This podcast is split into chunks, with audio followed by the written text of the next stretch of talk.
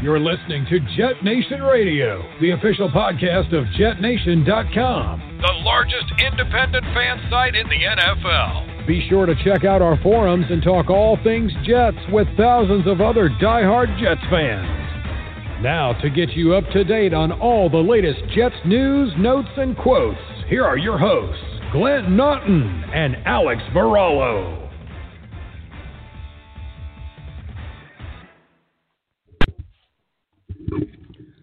Good evening, Jets fans. I am Glenn Naughton. This is Jet Nation Radio. Thank you so much for tuning in. Uh, tonight we we have the the trio, all of us together. Myself, Alex Varallo, and Dylan Turman had a Knicks last night show at the last second. We had a couple of issues going on. We were going to press on at the last second, and we decided, you know what, for this particular show, um, as we are going to be discussing which Jets free agents should stay or go followed by uh, not just the free agents, but looking at the full 53 man roster and which players we think are most likely, least likely, and somewhat likely to return. But uh, Alex, how are we doing tonight? Dylan, the same to you. How we doing, fellas? Doing well. Ready to kickstart the 2021 off season. Uh, pretty official since the Super Bowl's all been wrapped up. Yeah, I'm, I'm excited as well. I mean, glad to finally get the three of us all back in here. It seems like it's been a couple weeks, but happy to start talking free agency and really diving into the the meat of the Jets seasons unfortunately come in the off season when ball isn't played, but hopefully that turns around soon. Yeah, and you know, Alex, you said it. I, I posted it uh, about uh, ten minutes after the game ended. That, look, look, that's last season. Okay, talk about the Super Bowl you want. That that's in the past. Let's not talk about the past. We're looking toward the future. Um, that's I mean, who wants to talk about old stuff? That's that's all. That's who cares? It's you know, you, you can't rest on your laurels, Tampa Bay. You won the Super Bowl last season. Okay, that's over now. Time to look forward. Um, and listen, I got to say it. I, I hate to say it. I never thought I'd say it. Tom Brady's a likable guy right now. I don't hate him. I look at him, I laugh. I'm like, eh, maybe Tom Brady isn't the isn't Satan after all. Maybe he's just, uh, you know, I hate to say it, uh, James Harrison, when he signed with the Steelers, I don't know if you guys caught this, or sorry, when he signed with the, the Patriots a couple years ago, he said, he said, man, I walked into that locker room and I, I wanted nothing more than to hate Tom Brady. I wanted to be mad. I wanted to dislike him. I met the guy, nicest guy in the world. Couldn't help but love him. And this is James Harrison. James Harrison isn't the type of guy to just kind of, uh, you know, to, to fluff it up and and and, uh, and and BS his way through an interview. So listen, uh, breaking news: Tom Brady might not be Satan. So we can uh, we can move on from there. But fellas, big off season coming. Um, first, before we get into the, the, the, the, free agent stuff and the and the and the roster and all that, uh, the the Deshaun Watson rumors aren't going away anytime soon. I know you guys saw it, Dylan. You shot it out to me, Alex. Mm-hmm. I'm sure you saw it. Uh, report out of Houston saying that if the Texans are going to trade Deshaun Watson, if they still don't want to, but if they come to the point where they're going to trade him, reports saying they will trade him to the Jets. Now, part of me, like I'm already over the Deshaun Watson thing because like things that good just don't happen to the Jets, um, and also uh, more reasons I'll get into. But this story makes sense in the fact, and I said this to someone the other day. I was talking to somebody about this, and listen, I, I don't know what the Texans draft board looks like. I don't know what who they have ranked where, but you have to assume. I mean, obviously they're going to have if they're trading Deshaun Watson, they need a quarterback to replace him with. Um, if and this is a big if, but it's not out of the beyond the realm of possibility. If they have one quarterback graded significantly higher than the other, that's number three. Anything below number two is meaningless. Like their whole objective needs to be, if we're trading Deshaun, we need to get the best possible quarterback to replace him with, with that number two pick. So if they have Fields rated significantly higher than Wilson or vice versa, they need that number two pick. Otherwise, you're getting the third best quarterback in the draft. Um, so if that report is true, that tells me the Texans want that ability to say, all right, we know we're not getting Trevor Lawrence, but we really like Fields or we really like Wilson. That's the guy we want.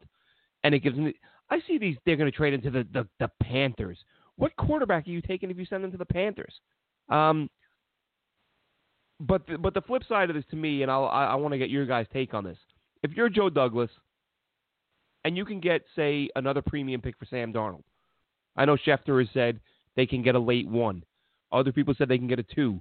I think Albert Breer said they can get a couple of threes. Whatever they can get, they're going to get one, possibly two premium picks. And by premium, I mean top three round, top 100, right? Those are those are where you expect to find starters. Um, you know, you pencil guys in when you take them that early on.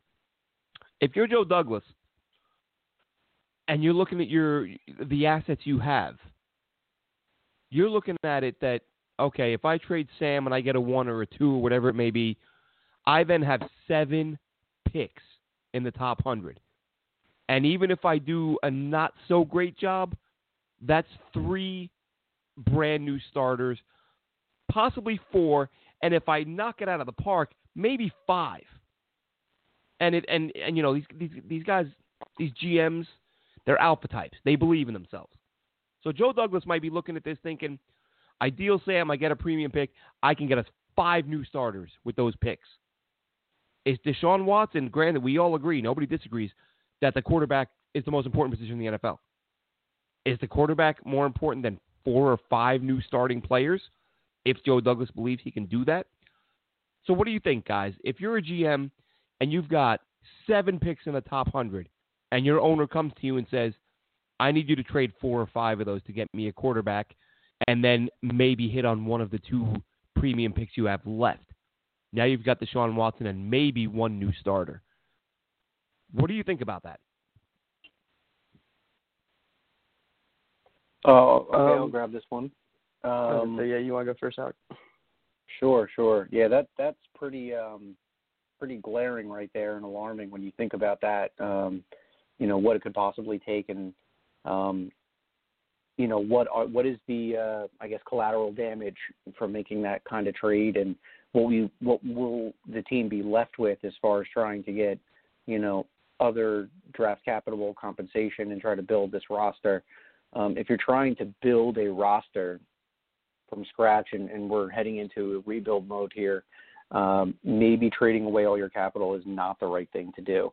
Um, if, if you're thinking about, you know, trying to create a foundation of a house, um, you know, you may not have enough pieces um, left to, to build what you got. Um, so yeah, that's really, really interesting the way that you put that, Glenn. Um, you know, again, the the idea and the concept of having an all-pro quarterback is, is great. Um, much rather have it, you know, come in-house than trying to, you know, trade all our draft capital to go get that. Um, but yeah, I think that that would that might actually set the team back if you think about it, um, then propel them forward. I could be wrong, but um, just you know, talking out loud here, it does seem like uh, it could end up, you know, uh, fighting, you know, fighting the Jets in the in the rear end here, um, you know, by feeding into the rumors and going after what everybody's been saying, and then all of a sudden you obtain this player, and then you look at the 2021 roster, and um, you know you're looking at a Andrew Luck situation where you have a really really great quarterback with not a lot of supporting talent, and then the poor guy is just you know getting mauled and and getting beat up because there's not enough um, guys to for him to to support him. So yeah, that could really really be detrimental the way that uh, the way that you put that there, Glenn. Uh, what do you think, Dylan? Yeah, when when you put it into that kind of perspective, Glenn, when you talk about one player versus four or five potential starters for the the entire team, both on offense and defense, it, it puts the scenario, it makes it a little bit more muddier. But to me, I, I mean, you're just talking about a quarterback, so I think that alone is worth, let's just say, two to three starters just off value alone.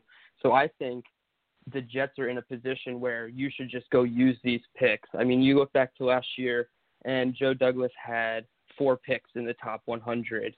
Uh, it was it amounted to Mekhi Becton, a trade down which got Denzel Mims, Ashtyn Davis, and Jabari Zuniga. So, just at face value, I would say that's a 50-50.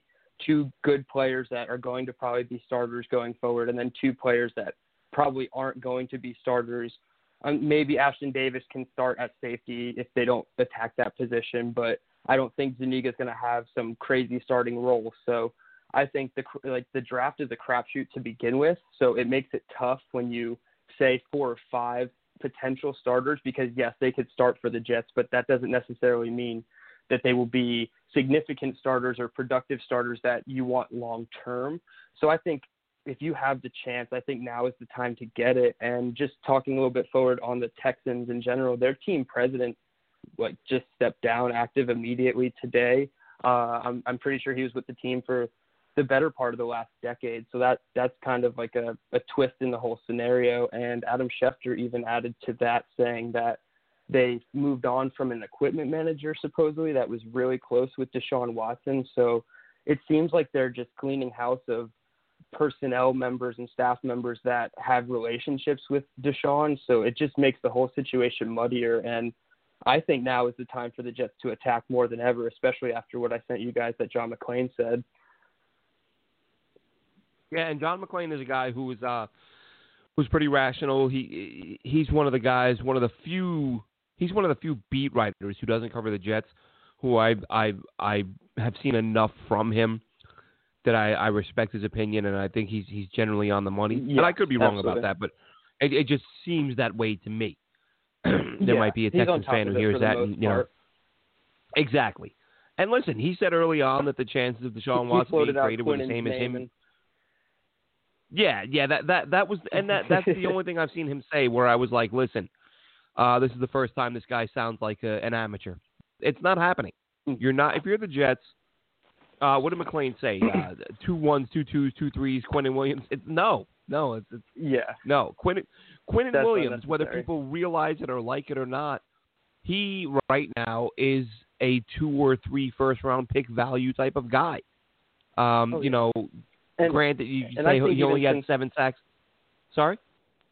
I was going to say, just even since he uh, John McClain has tweeted that, I think the the narrative has kind of shifted to the package for Deshaun might not necessarily command all of that. Yes, it'll be large, but I don't think six picks in a player was in the realm of possibility, and certainly shouldn't be now with all the more rumblings coming out of Houston. Yeah, and I mean six six premium picks, and Quin- and he said, and that was at, that was at the very least. So he was like open up to like it should include more. Um, you know, I don't I don't know what you want like fifteen premium picks. The Jets have like Ricky three Williams good players, and you want one of them and six premiums. You're not getting that. Yeah. Um, but again, for the most part, I think he's on the money. Um, I do like him, and he, you know, he's a guy who said uh, that now now the Jets are the only team Houston would trade Watson to. That makes sense to me in terms of they have to replace him with the court. And again, listen, the other part of it is also, and listen, we uh, we know everybody knows. I, I, I, you get tired of hearing people say the same things over and over again, but it's kind of what happens when you have fifty thousand people discussing the same topic. But listen, yes, draft picks are a lottery ticket. Draft picks are a crapshoot. I get it. But you have people within your organization who are paid to watch and evaluate players. And I, you know, I made this case a couple years ago with Sam Darnold, and this is this doesn't whether Darnold was a bust or not doesn't matter to my point because everyone's like, oh, the Jets traded up, but they're going to end up with the second or third best quarterback. This is a stupid trade. Blah blah blah blah. The, listen, the job of these teams, of these executives, these front offices, is to look at these players and say, is that guy good enough to win? Like, will we be a perennial contender with a chance to win a Super Bowl with that player? And if the answer is yes, you go get him. You don't get caught up in, well, if we trade up, we're getting the third best quarterback. Do you think you can win with that quarterback? If the answer is yes, then you trade up. You don't get caught up in the, oh, there's someone else in this class better than him. So what? You trade up and get the guy you can win with. If Joe Douglas is sitting in his office with his scouts and his coaches and Robert Saleh, and they're watching film on these guys, and they all look at each other and go, you know what? I think we could win with Zach Wilson. I think if we bring this kid along the right way, we can. And again, keep in mind, These guys believe in themselves. When I see these fans who say stuff like, this team has such a terrible draft history, how can we count on them to pick players? You think Joe Douglas gives a damn about Mike Maccagnan and John Idzik and Mike Tannenbaum? Do you think the, the Jets coaching staff doesn't believe in themselves because Adam Gase was a moron? No. They believe they are capable of identifying and developing talent. If they watch Zach Wilson and they all look at each other and say, we can get this guy to be a top tier quarterback, why in the world would you then turn around and give away four, five, six premium picks to pay $40 million to a guy who does the same thing? And I'm not saying Zach Wilson is as good or better than. The, I'm talking about do you think you can win with this guy? You don't always have to have the single best quarterback in the NFL to win. We've seen that time and again. The single best quarterback in the NFL, in my opinion, just put up nine points in the Super Bowl. Okay? Mm-hmm. So if you think you can win with Zach Wilson or with Justin Fields or with whatever quarterback, then go get that guy and save three, four, five, six premium picks and build around him. I think it's nuts that people say we have. Listen, I understand wanting to get Deshaun Watson. I want to get Deshaun Watson, but I'm also not going to lose my mind if they don't get Deshaun Watson, because as I just said, we've we've seen great quarterbacks never win. Dan Marino never won a ring. Took John Elway a hundred years and a great running back to finally win a, a championship. Like being great at Aaron quarterback Rodgers only has one ring. Exactly. Peyton Manning, he didn't win one until you know late in his career. All those all those chances with the Colts, and he he ended, he ended up winning one later with Denver. But the I mean, listen, we talk about uh, about guys. You know, you know, Darnold's a good example, and and the Darnold thing, like I said, it's it, it's kind of uh, I, I'm I'm fine with either outcome. If they get rid of him, I get it. If they gamble on him, say we're going to go with him next year, I'd be shocked, but I kind of get it. And I wouldn't hate it. I wouldn't be like, oh, this is the worst thing ever. But mm-hmm. some of these guys take a long time to develop, and some of them don't win anything till very late. So, what they do at quarterback, I think it's going to depend heavily on what they believe, you know, what how they feel about these guys coming out. Trey Lance, I would love to know more about Trey Lance. I bet the Jets would too. Guy plays one game as a senior because of COVID. How do you evaluate that guy? I don't know. Mhm. He went the whole 2019 yeah. season without a turnover either, so like you know, there's like exactly. not too many red flags to pin on him to be like, oh well, he can't do this, this, this, and this, but X, Y, and Z he's excelling in, so it's very hard to you know knock the kid. And I think it's just all the quarterbacks are so close, even outside of Lawrence. It's like if they have the opportunity, you just like you said, you have to go take it down. Don't try to you know gamble with some other option. It's just it's not worth it. If you have the feeling that you can excel or just be slightly better at the current moment and project long term that you will be better than what you currently are with any of them, just do it. Just just go do it. See now because there are no guarantees in my mind. Um, now, in the event that they do decide to go the route of taking, you know, we can do this one real quick because I know we this isn't part of our talking points.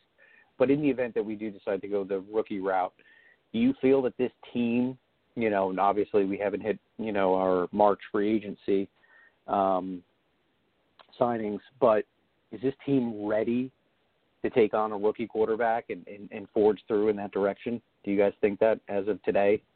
Uh, February 10th, 2021? Well, I, I think like right now, today, obviously not. But you know, what, one of the key things, um, and you know, we always look forward to free agency, but but this is a huge one for the Jets because they have, you know, I, I, last time I looked, once the cap was adjusted, they're second in the NFL in cap space, and that's before they make a bunch of releases that they can make, and there, there are guys, there are teams that are. Oh, I think you know in the past, in the past few years, like Dylan, you may not be old enough to remember, but when free hmm. agency was new, and those first seven, eight, nine, ten years of free agency, every year it seemed like you saw like really good players get cut because teams couldn't get them under the cap.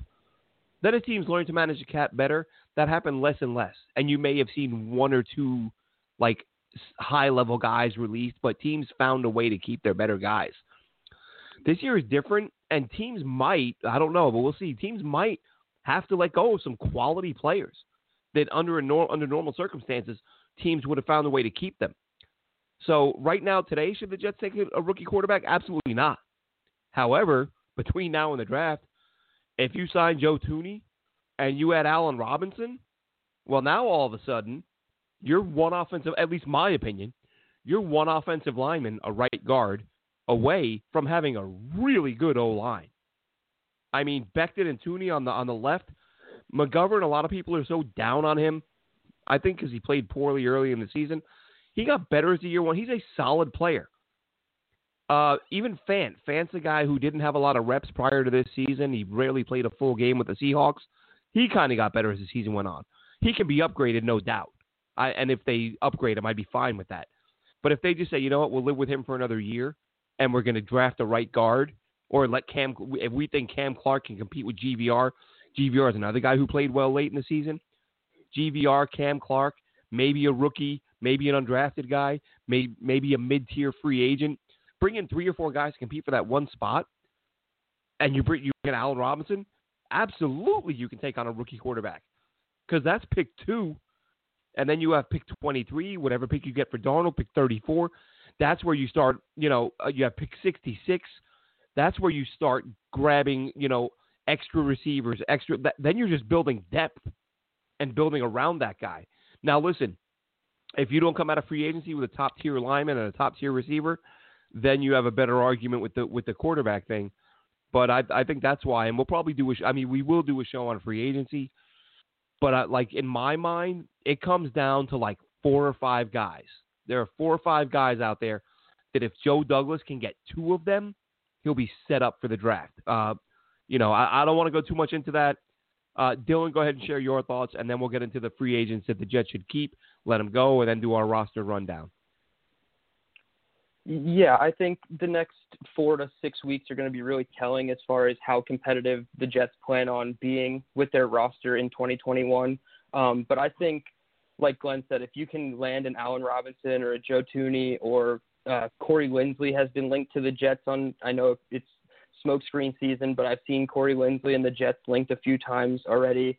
So if you're able to land one of those two or three key pieces, I think you can absolutely take on a rookie quarterback. I I think you reset the money market as well. You don't have to pay him for another few years down the line, so it opens up cap space to just you know explore options elsewhere. Um, I don't want to dig too deep in the weeds, but I'm not sure Allen Robinson would want to come play with a rookie. He's kind of had quarterback troubles his whole entire career.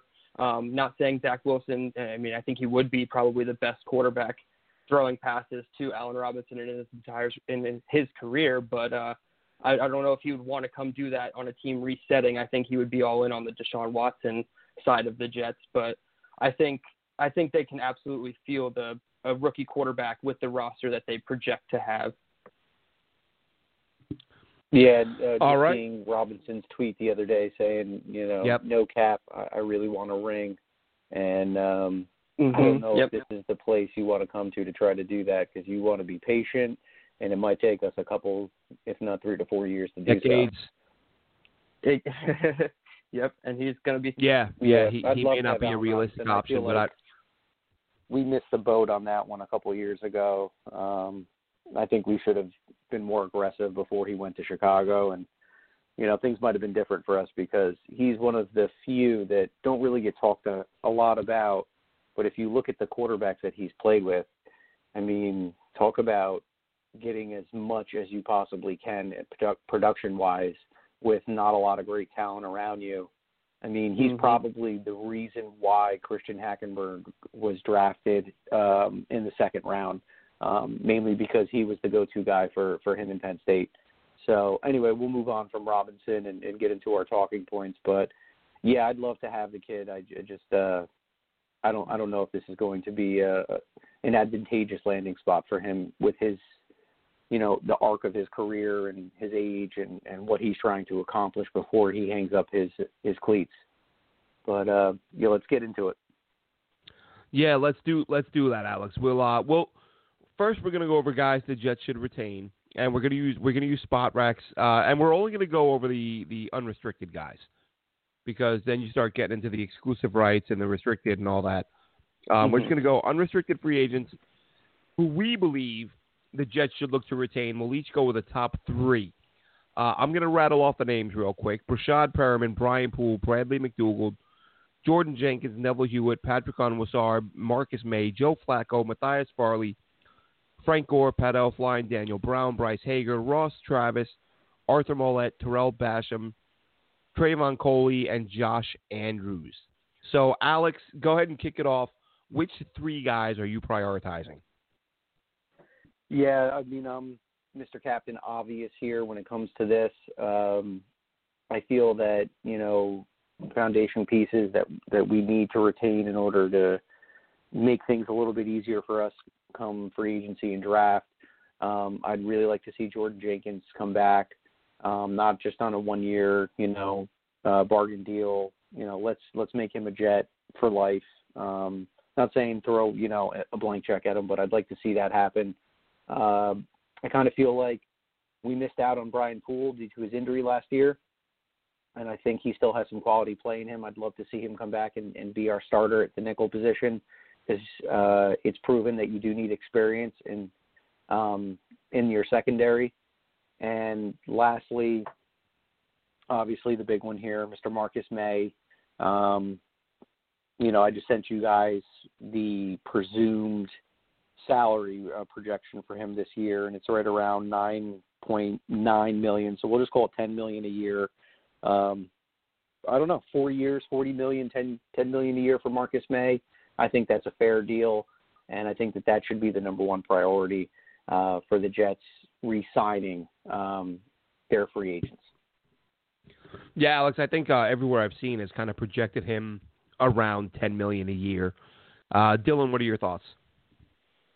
Uh, yeah, I think it's interesting that 10 million is the projected number for Marcus Maye because I've heard that they could also explore the franchise tag option, which I don't necessarily think they should do, but that's around 11 million. So his market value actually would be a bit cheaper than the franchise tag. Um, but for my for my three, I, I prioritized quality depth players. I think that the Jets have lacked depth for such a long time that whenever somebody gets hurt, whether it's an offensive lineman or a cornerback or just any position, wide receiver, I think that they always just struggle mightily once one small injury happens. So the first guy on my list was Pat Elflein. Um, he came over from Minnesota. He played one game there, and then he played six with the Jets. Uh, he played 100% snaps in all six of those games. So realistically, they could keep him as a starter, or they could attack the position like we were discussing just before, and you know hold him as a backup in 2021. So I think he's really intriguing. I know the film is a little up and down with him, but I think overall he did a good job. And then the other two, both on defense, I had Patrick Onwuasor. He didn't play any defensive snaps in 2020. He had an injury in training camp that held him out until November. And then he finally got on the field just on special teams against the Chargers, and he got hurt again. Um, but I think Joe Douglas kind of liked what he saw with him in, in Baltimore, and I think my bias personally would want him to stay on the roster in 2021. I kind of I kind of like all the Baltimore defenders in general, but I think he would benefit more in Robert Saleh's defense um, if he can actually stay healthy and get on the field. Plus, I don't think he would come close to his market value, which Spotrac has at $4.8 million, I believe I last read. And I think they can get him for maybe two, two and a half million dollars due to the injury and the fact that he hasn't been on the field really for a whole entire season. And then lastly, I had Tarell Basham. He played in all 16 games in 2020, six and a half tackles for loss, three sacks, 13 quarterback hits.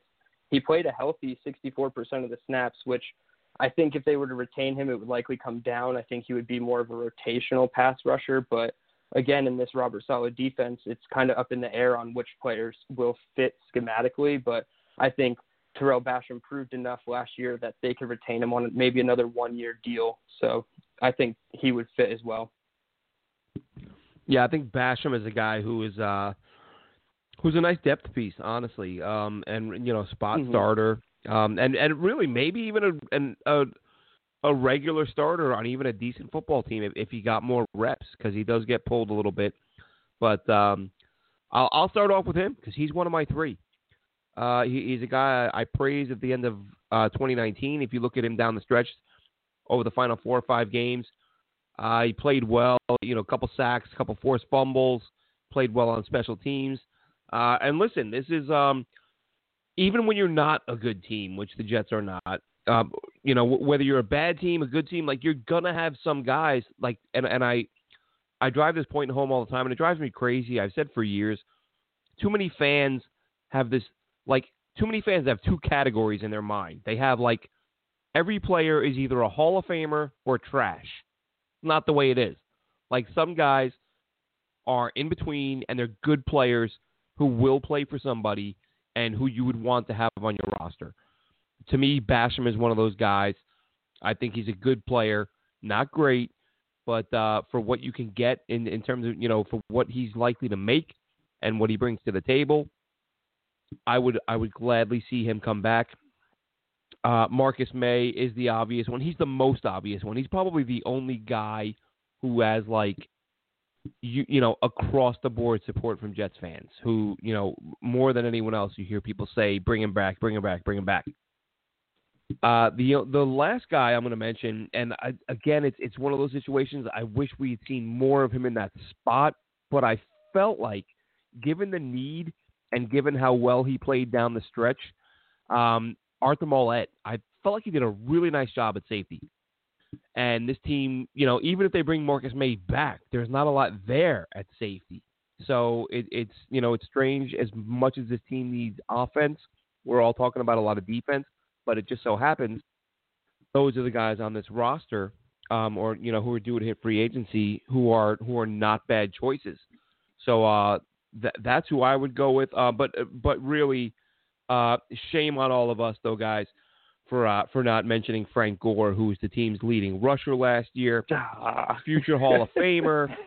Uh, if Adam Gase gets a job, he's going to sign him as his number one back. So uh, terrible oversight on our part. We'll try to do better moving forward. We apologize for that, but uh, th- th- that's it. Those are our three. Um, one guy worth mentioning uh, because of his role last year uh, you've asked about it, Alex. Breshad Perriman. Um, yeah. You know, we're going top thumbs three, up, but thumbs down.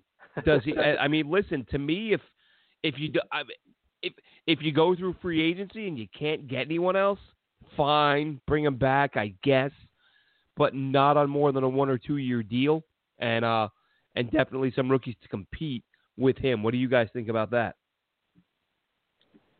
Yeah, I mean, I think for me, it's a thumbs down. Uh, I wasn't impressed with him before he came to the Jets. I wasn't really thrilled with the fact that he was the plan B to letting Robbie Anderson go to Carolina. And I thought that he was very underwhelming even when he was on the field. He had a couple games that I thought he did well in, like the Patriots game with Joe Flacco. But to me, I think you could use that money and hit on a mid tier free agent like a Zach Pascal somewhere else and get roughly the same production. Yeah, I, I kind of feel that um, Perriman is just one of those kind of players that, excuse me, he has a particular skill set, um, which is you know getting behind the secondary and stretching out the field.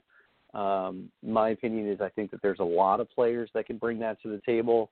I think you could find players like that um, across the board with free agency, and I, I think that there's plenty of wide receivers in this upcoming class um, that can offer the same. So I don't think that that would be a wise investment.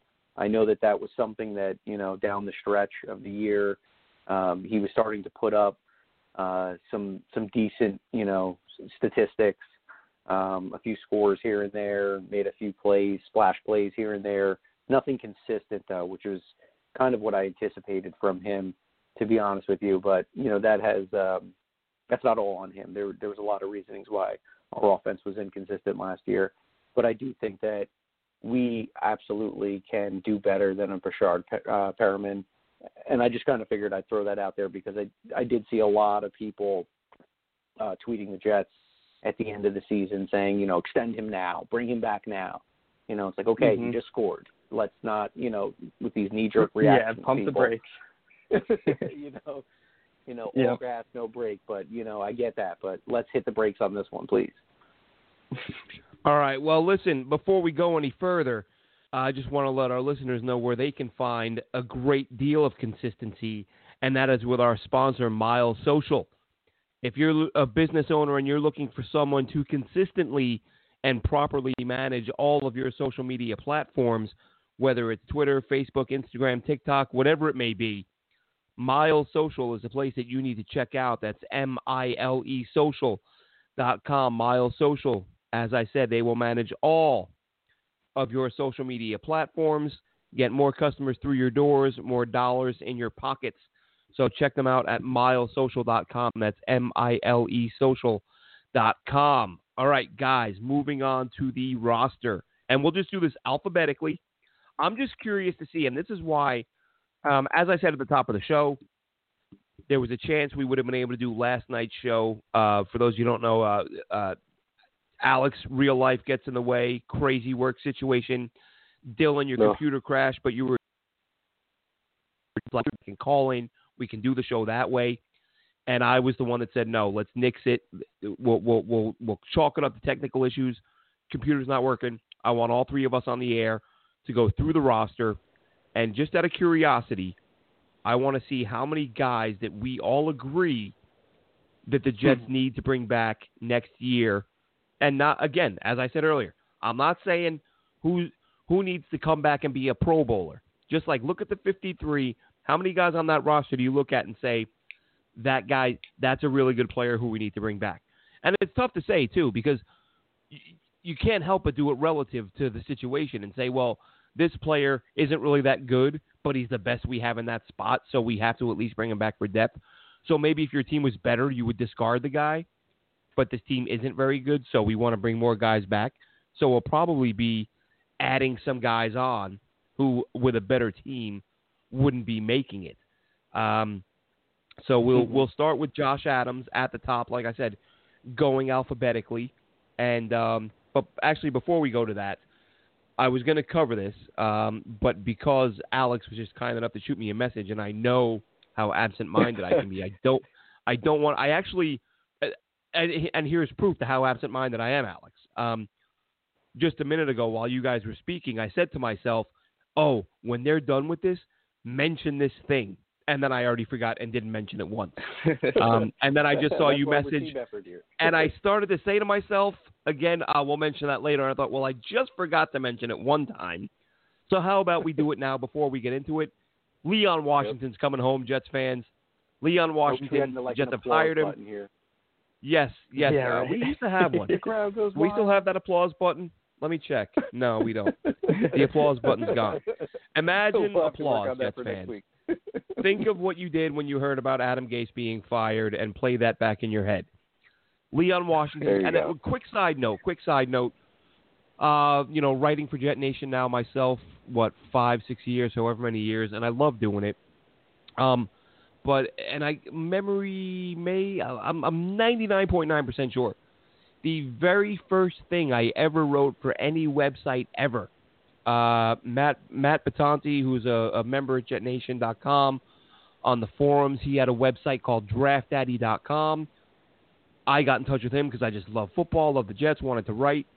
Um, the very first thing I ever wrote for a website to be published was a scouting report on Leon Washington, Florida State running back, and I talked about how what a great mid to late round pick he would be for somebody. And as it turned out, wow. the Jets took him that year.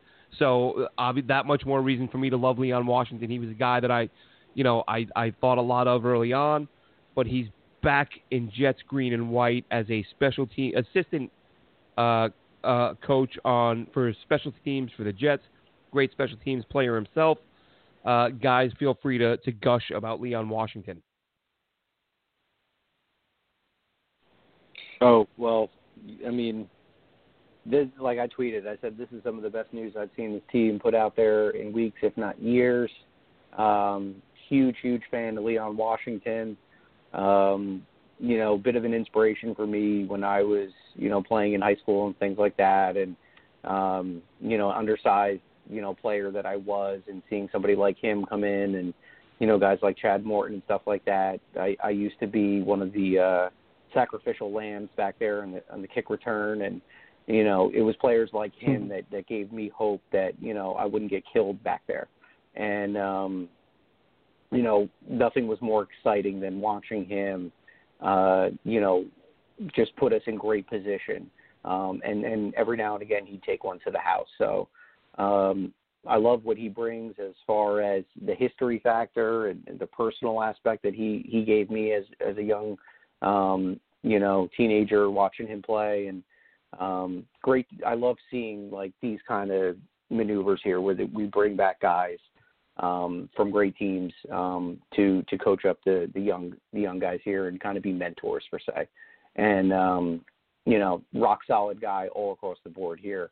Um, this is definitely you know knocking the knocking the table here for Joe Douglas. He done good on this one. Yeah, and uh, I'm probably gonna age myself again here, but uh, I wasn't even in high school when Leon Washington played for the Jets. So, I oh mean, oh my God. I remember him. I, I remember him for sure. But I mean, I just I, as soon as the news came down today, you saw all the highlight videos on Twitter of just the electrifying returns, and it almost brought back like you know I know it was a little bit later. He was before Joe McKnight, but you know we always had that that spark in the kick return game, and I just I remember like just a couple hours ago saying to my friend, I was like, the Jets always had a return man that could shake things up and could flip the game instantly. And I thought just even more recently to uh, Andre Roberts, I was like, what he was able to do in the return game was just so different, and the Jets just have lacked that. And it was really nice to see that he's coming back home. I think on Instagram, Ty Johnson commented and was like, "Great coach." Uh, he like, I love Coach Leon in Detroit. Great man now. Great, still is a great man. So like, he's excited. He's fired up. I think Ty Johnson might even play a little bit of special teams now. Who knows? But I think it's really exciting. It's, it, I, I think that was a that was a move that all Jets fans were excited about, and uh, and it's great to see him. It's great to see him back with the Jets. It really is. Uh, as you said, Dylan. You know, for anyone that watched him play, and and he's the guy, honestly, that I, I wrote a I wrote a short article this this week because I was really and it, I didn't go into much detail statistically with the draft prospects as I may have ordinarily, but I was just sitting there, and Leon Washington to me is the guy who comes to mind when I think to myself because I've been thinking this for several years now, and a lot of Jets fans probably have. That I think, Jesus, when is this team going to prioritize like athletic playmaking players? And enough, like, you know, we're about to go through this roster, and they just the number of guys, the number of slow running backs, slow tight ends, not super athletic receivers, even on defense, the non-athletic guy, like bring in electric guys who just who do things that other guys can't do. Like enough with guys like Lorenzo Mauldin, who might be the nicest person in the world for all I know. But like these slow lethargic guys, and I know that's a defensive side, but every time I sit there and think, when was the last time the Jets had a guy that when the ball was in hand, everyone went, oh, hang on a minute, this this guy might do so. You know, Santana Moss comes to mind, even though he had to play with Chad Pennington. It was all it was all ten yard routes. Um, but yeah, Leon Washington is the guy that pops to mind. I, you know what I think of, and and again, we're getting way off track here, but I got to say it. I think if you had Leon Washington behind the offensive line that Thomas Jones had, and the guy might have run for 2,000 yards. I mean, Thomas Jones had that huge year, the you know, like couple years with the Jets, behind the best O line in the NFL.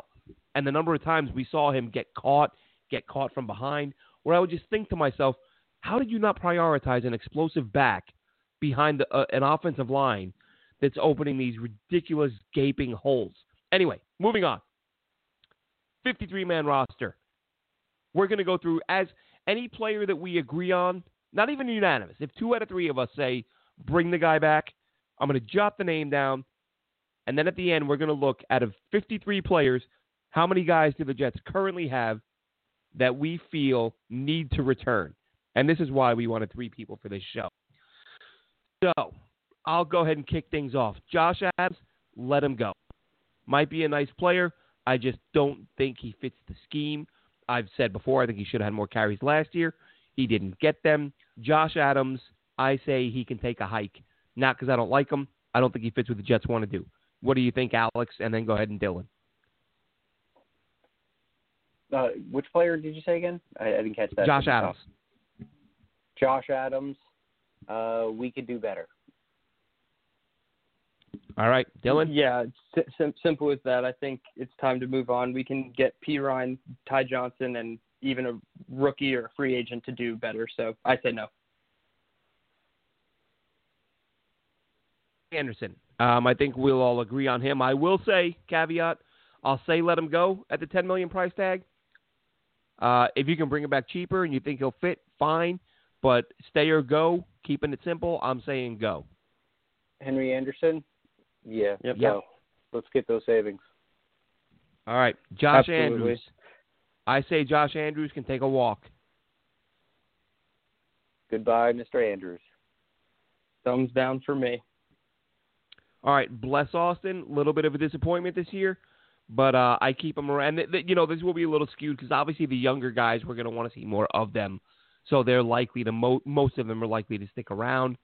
But I say Bless, keep him around for another year, see what he can do. Let's keep less. I agree. Let's keep Bless. All right, uh, and uh, we'll go ahead and pass right over this guy because none of us have ever seen him play. Manasseh Bailey, wide receiver out of Morgan State, 6'1", 195, ran a sub 4.440 and was originally a linebacker. So if you want to put him on the edge, I say keep him around. Uh, but as a wide receiver, I've never seen the guy play anything other than a preseason rep.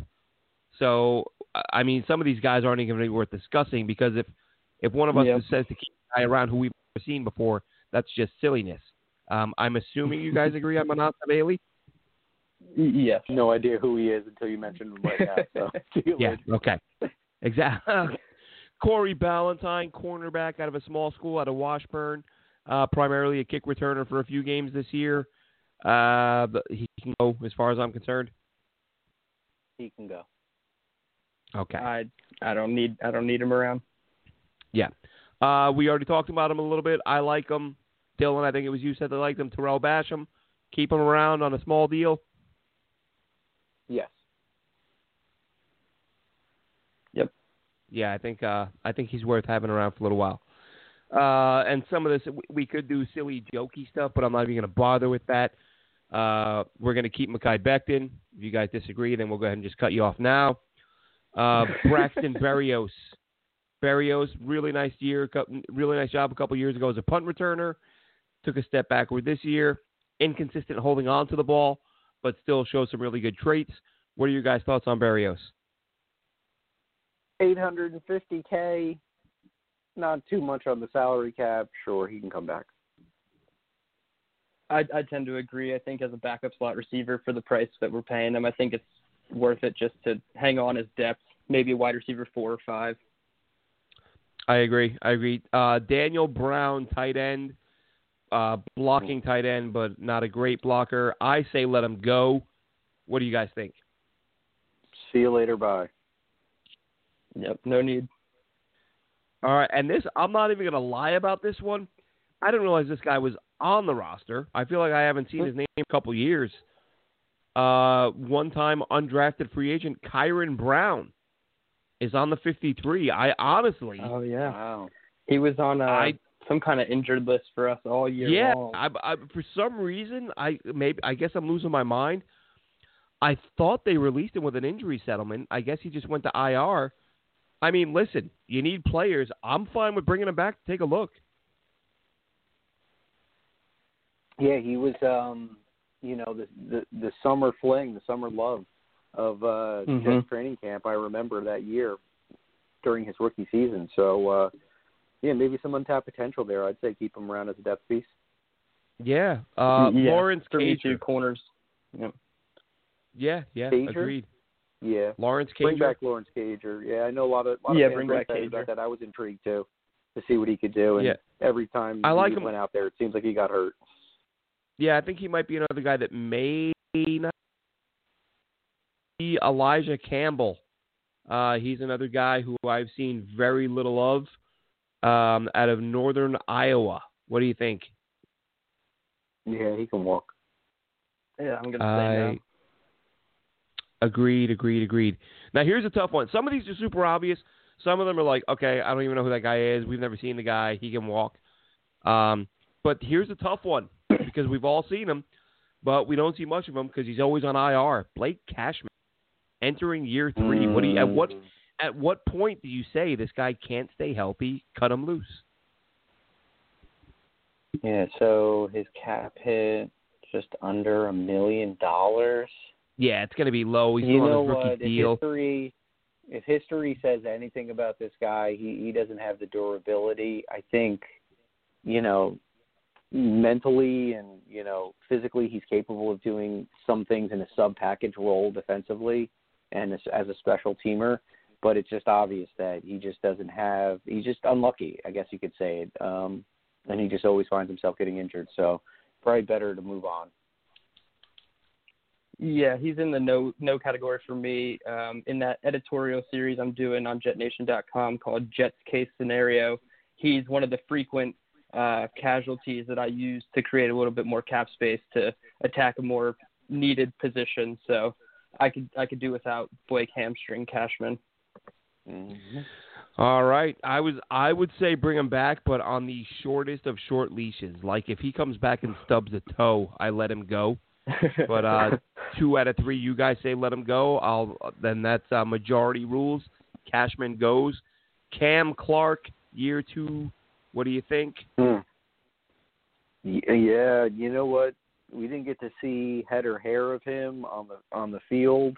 Um, you know, spent most of the year on the IR, and then when he did become healthy, he was just a, a healthy scratch. It seemed every week. Not sure if that's eh, you know a sign that there's something bad going on there, but yeah, keep him around. I I really would like to see what happens with that.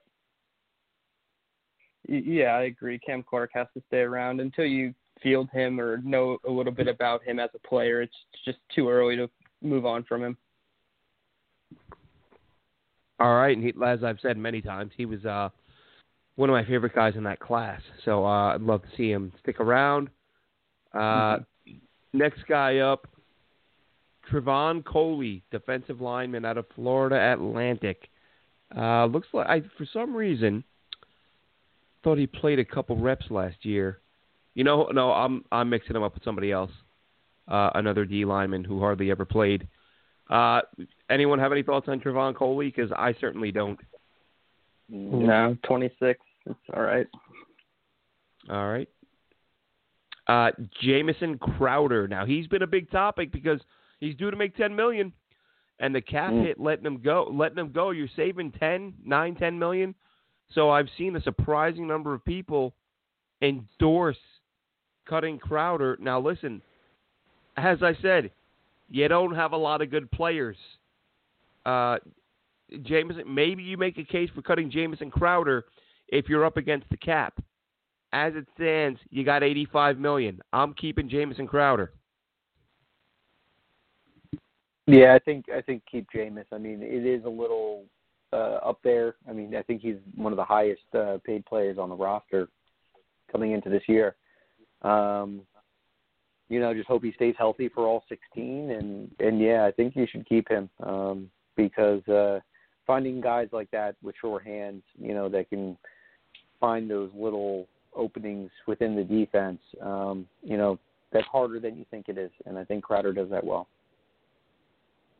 Yeah, I was on the fence with Crowder. Um, obviously, you two both said yes, so we're going to go ahead and keep him. But I'm I'm on the fence. I think if they had a very smart contingency plan at the wide receiver position, then yes, you can go ahead and save the money and allocate it elsewhere or just to another player at the position. But we've seen Joe Douglas kind of mismanage the wide receiver position, so maybe it is best to just keep the, the proven commodity. Absolutely. And uh, next up, linebacker John Daka. Who wants to pretend they know what he can do? Not I. nope. All right. Listen, John Daka, nothing personal. You might go down as the greatest player in team history. Uh, as of today, though, you know, whatever. All right. Next up, uh, Sam Darnold. What are you doing? Uh, listen, um, I've made my position clear, but vague, if there is such a thing. I feel like if I feel like they got to move on. I think they will move on. but I won't be upset if they don't move on. So I'm going to vote goodbye, Sam. What do you guys think?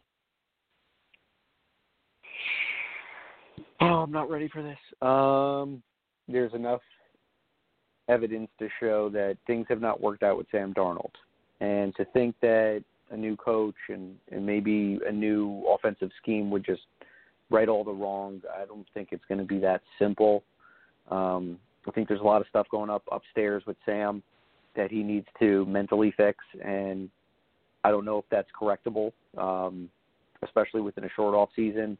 And God knows, you know, with this new world that we live in, with you know remote practices and and all these other things, and you know clearly um, the Jets were not able to adapt like other teams were throughout the pandemic. Um, yeah, I think I think it would probably be best to to part ways. Um, I, I I just have this inclination though that um, he might stay. I, that's my honest opinion. Um, but I think if it, if I were Joe Douglas, I think you know probably moving forward and moving on from him uh, and just starting anew would probably be the best thing to do. Yeah, I'm I'm in the same boat. I think if you have the chance to hit the reset button, you you should do it, especially if an offer comes your way that you like enough. So to me, I'm to have to say no to Sam Darnold, but I would not be, I won't cry over the fact that if they do decide to keep him and you know use the draft picks elsewhere. Yeah, it sounds like we're all in the same boat here. Um, expect him to go. Not super upset if he doesn't. And I, Alex, I, I think um, what you said is, you know, it, I mean, I think we we're all pretty much on the same page here um, mm-hmm. with Darnold. Um, we'll see what happens. Yeah, so we all think he goes, but none of us are surprised if he doesn't. Um, like if you were to think about this like a percentage wise, right? And we're doing like a pie chart here. right. Know, what would right. you say? Twenty percent it works out with LaFleur and the new system. Eighty percent we still we see the same guy we saw the last three years. I mean that's kind of like mm-hmm. maybe it's and that twenty percent is still I'm not, not sure. Where do you, you guys know, think that is? Yeah, and and that's I mean, I, I would funny you say that. I was I was going to use percentage and say because uh, Mm-hmm. I felt you know a few weeks ago I was 100% sure Sam was gone. Now I'm like uh, 85% sure he's gone, but thinking there's a, a slight chance he comes back. Um, Dylan, what, what do you think percentage wise on the chances of him staying or going? I think the chances are probably closer to like 60-40 staying, 60 going 40. But I, it's it's just too up in the air because as soon as one phone call comes down the wire that you like, you know, that changes to 100%. He's gone. So I think it's really tough with the quarterback position. But for now, I'd have to say 60-40. All right, next up, the guy who was probably, when he was picked, probably my least favorite pick in this class. It's a toss up hmm. between him and La'Mical Perine. Uh, but Ashtyn Davis, uh, I hated the pick when they made it. I was a little bit more receptive when I read some tweets and scouting reports from people who said this guy might be able to play corner. Uh, I'm not buying it.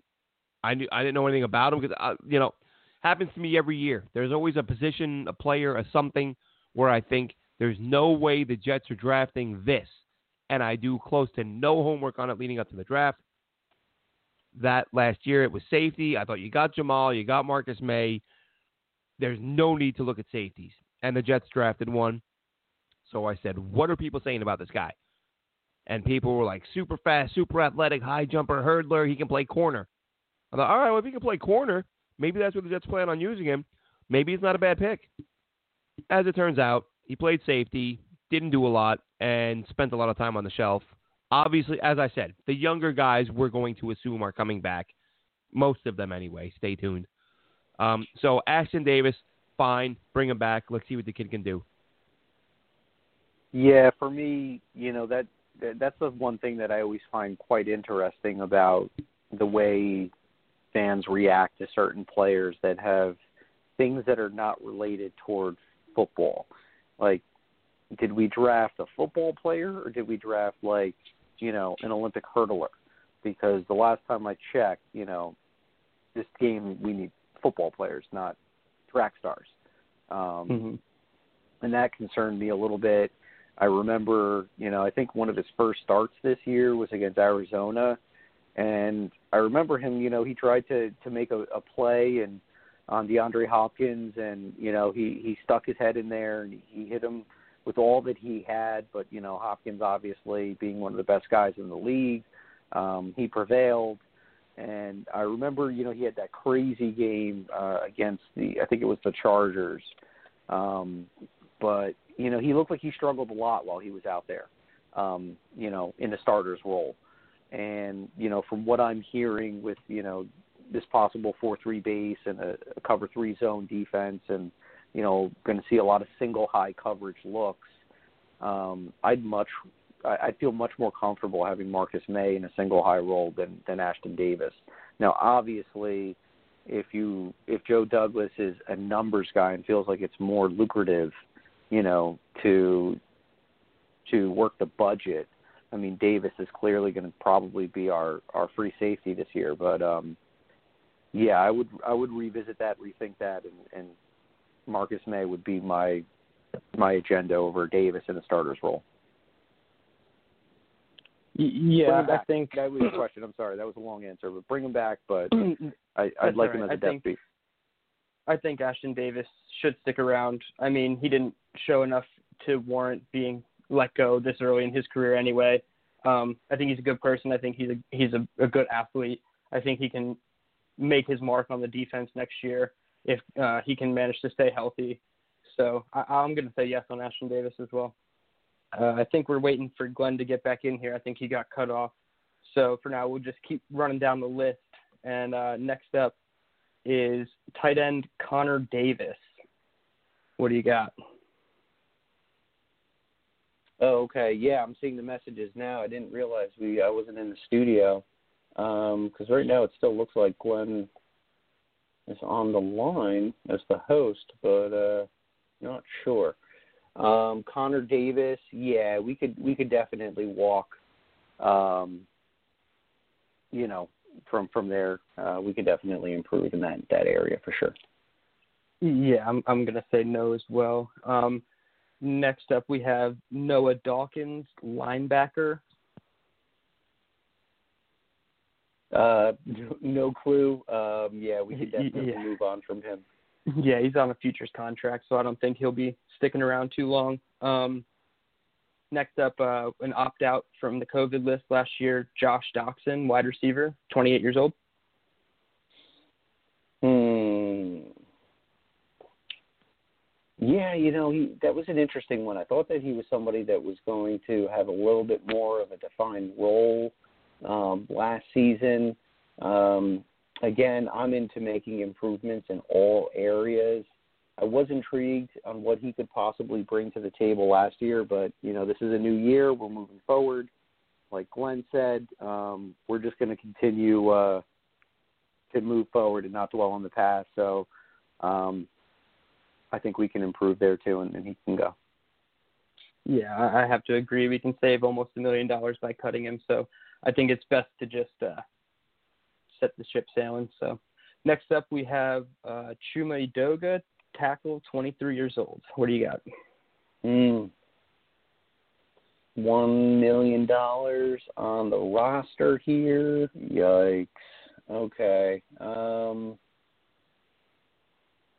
yeah, you know what? I don't think he's a Douglas guy. Um, so yeah, I think that you know he should prioritize looking to getting more depth at the tackle position.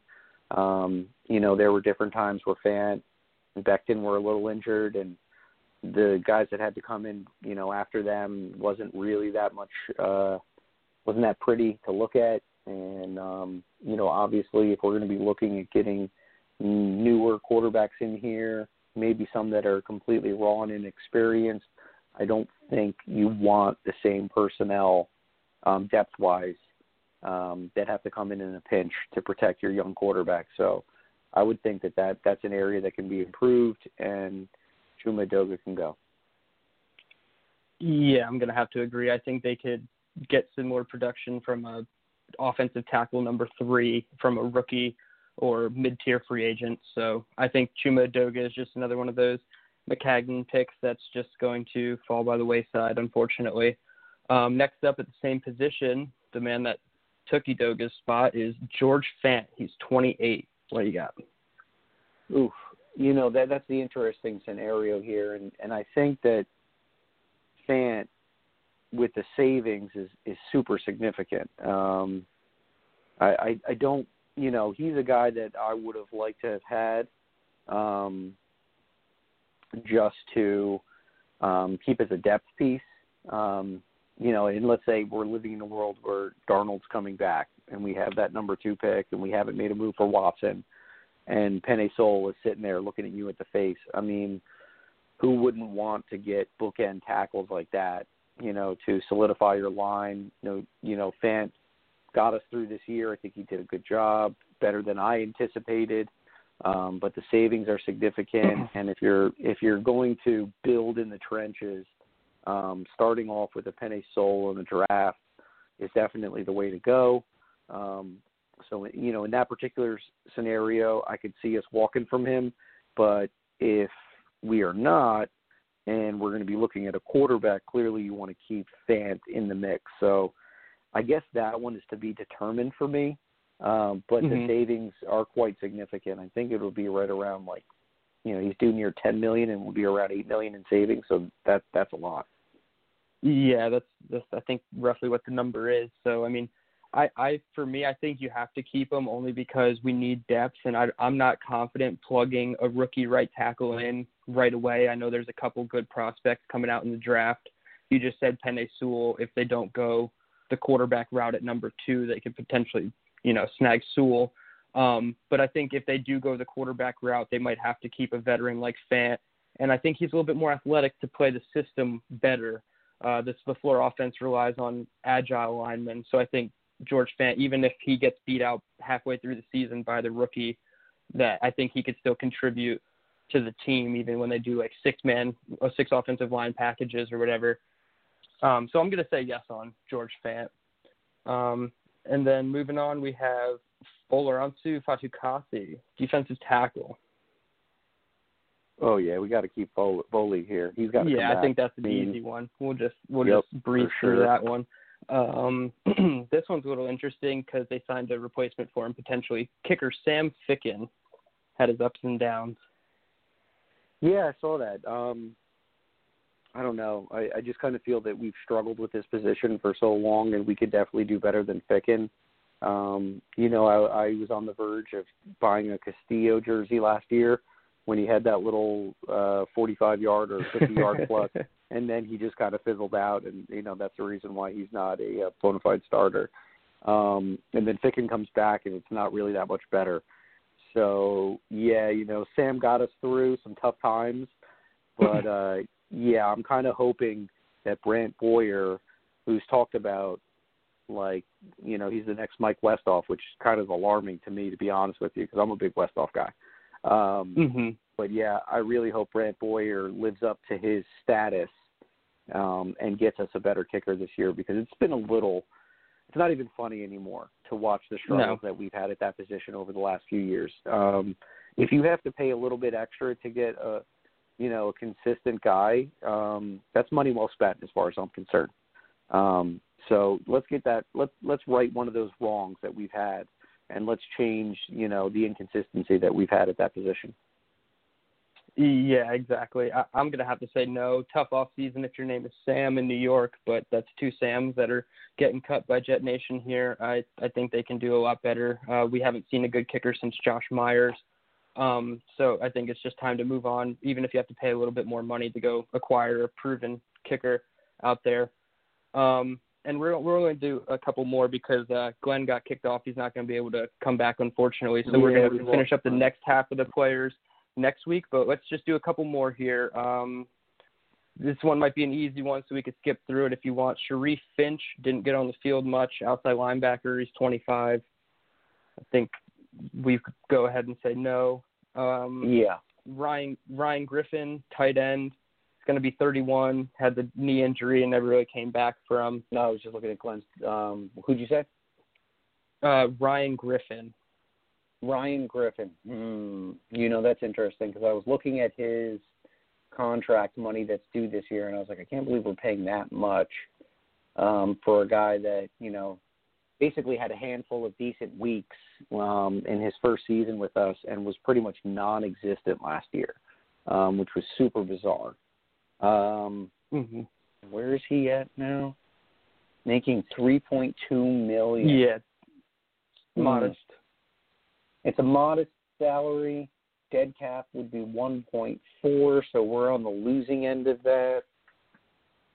You know, you need a few tight ends. I guess he can stay. I'll, I'll be, you know, I'll play Mr. Nice Guy to say Ryan can come back. I really hope he can does a heck of a lot more than what he did in the 2020 season. Mhm.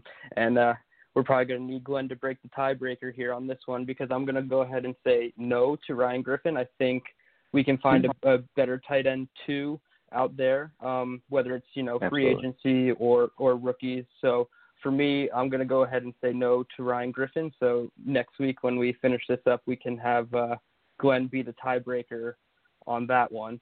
And uh, if you just want to go ahead and sign us out there, we can we can end there, and hopefully we'll get yeah, Glenn back yeah. next week to finish out this roster.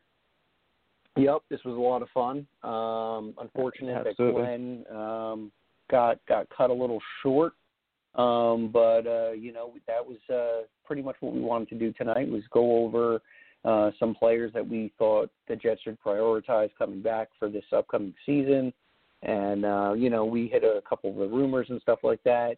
But it doesn't stop here, everybody. You can go to jetnation.com and check out our forums.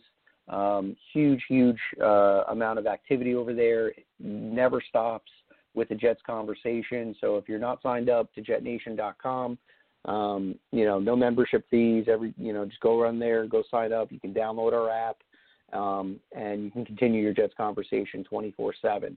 Uh, Dylan, lots of fun. Um, can't wait to link up next week and and dive deeper into the 2021 season. Um, it is here, and we are going to be one week closer No looking to, back. Uh, to our free agent, uh, you know, frenzy, hopefully, and um, Absolutely. you know, hopefully, all good things in store for for the Jets here. So uh, this is Dylan and I signing off. Everybody, be well, stay safe, and we will talk to you all soon. Have a good night, Jet Nation. Thanks for listening. Be sure to follow us on Twitter at Jet Nation Radio. Glenn is at AceFan23 and Alex is at NYJetsLife24. Until next time, go Jets.